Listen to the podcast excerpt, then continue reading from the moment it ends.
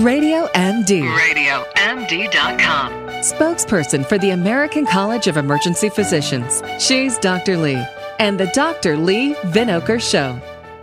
Hi, and welcome back to the show, Health from the Outside In. My next guest, a frequent guest on the show, Dr.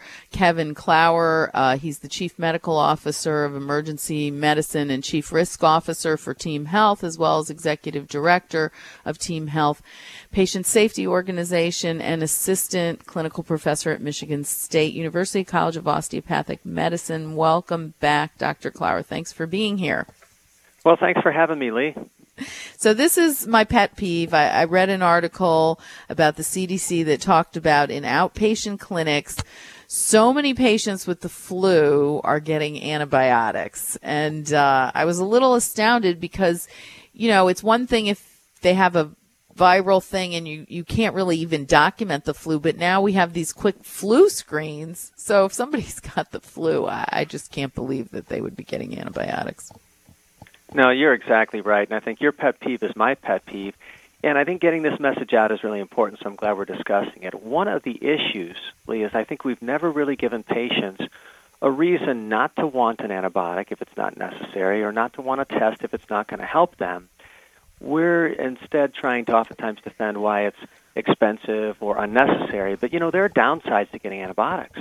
If you don't need antibiotics, you shouldn't have antibiotics because they can cause some serious problems. There's drug resistance. So when you need the antibiotics to work and you have a bacterial infection, they may not work if you used it for a virus that is going to have no benefit whatsoever.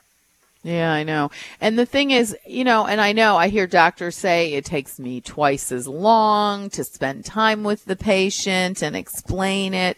And, you know, patients have this perception too. I, I, you know, a patient will come in, you know, sneezing and, you know, sore throat and it's been like a day or two and they're immediately coming to the doctor for something to do instead of like toughing it out and saying, okay, let's see what's going on. So, you know, it's this perception of these silver bullets, you think, and these magic pills that physicians are kind of fostering?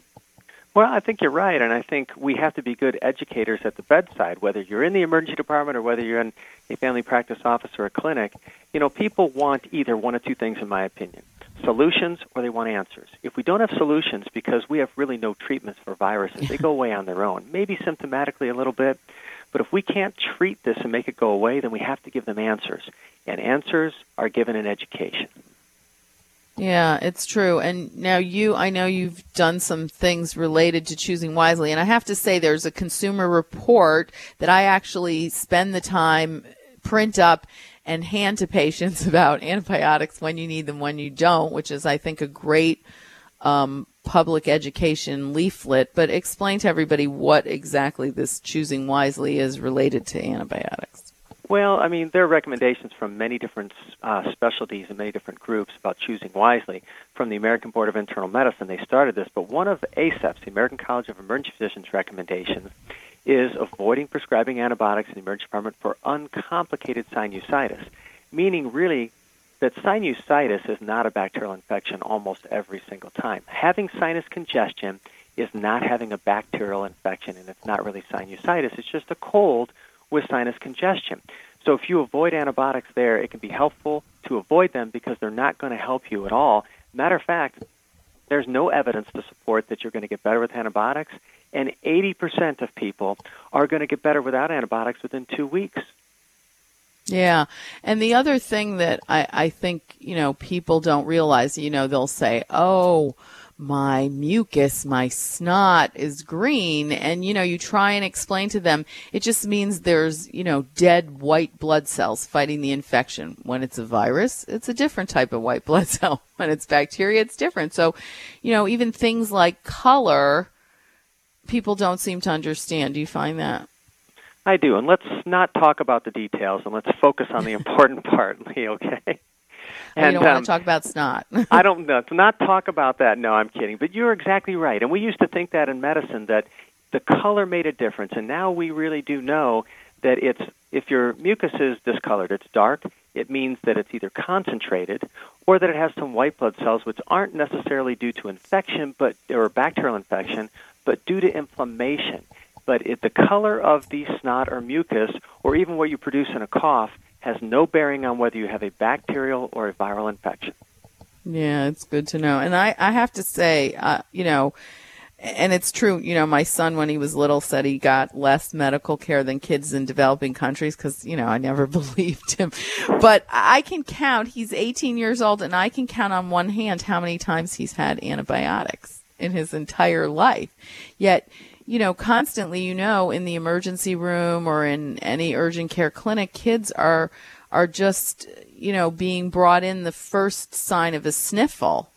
And um, study after study, we're finding, I mean, they're finding that kids that have had antibiotics their whole life, uh, you know, from the time they were little, are actually, it's contributing to obesity now, which I think is interesting.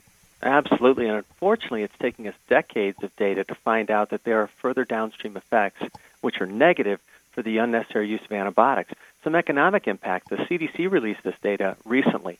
$1.1 billion is spent annually in the United States for unnecessary antibiotics. That ne- doesn't necessarily resonate with the average patient, but the patients need a reason to not re- request antibiotics if they don't think it's going to help them. So the cost is one thing.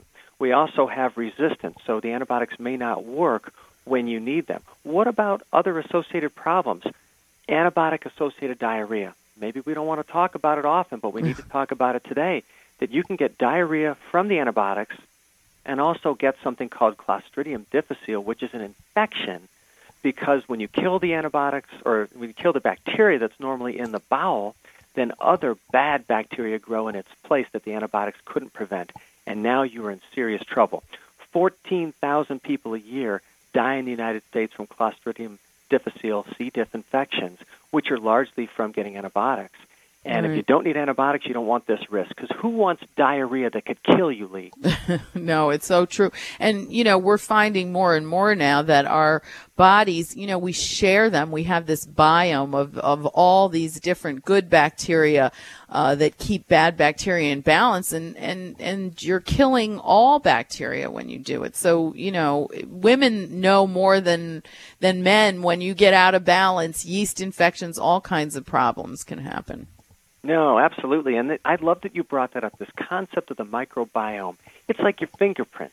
Everybody has their own bacteria that are symbiotic with you. They're not causing a problem, but your, your bacteria is kind of in your system. And when you change that by using antibiotics, either when you need them or when you don't need them, it changes the microbiome.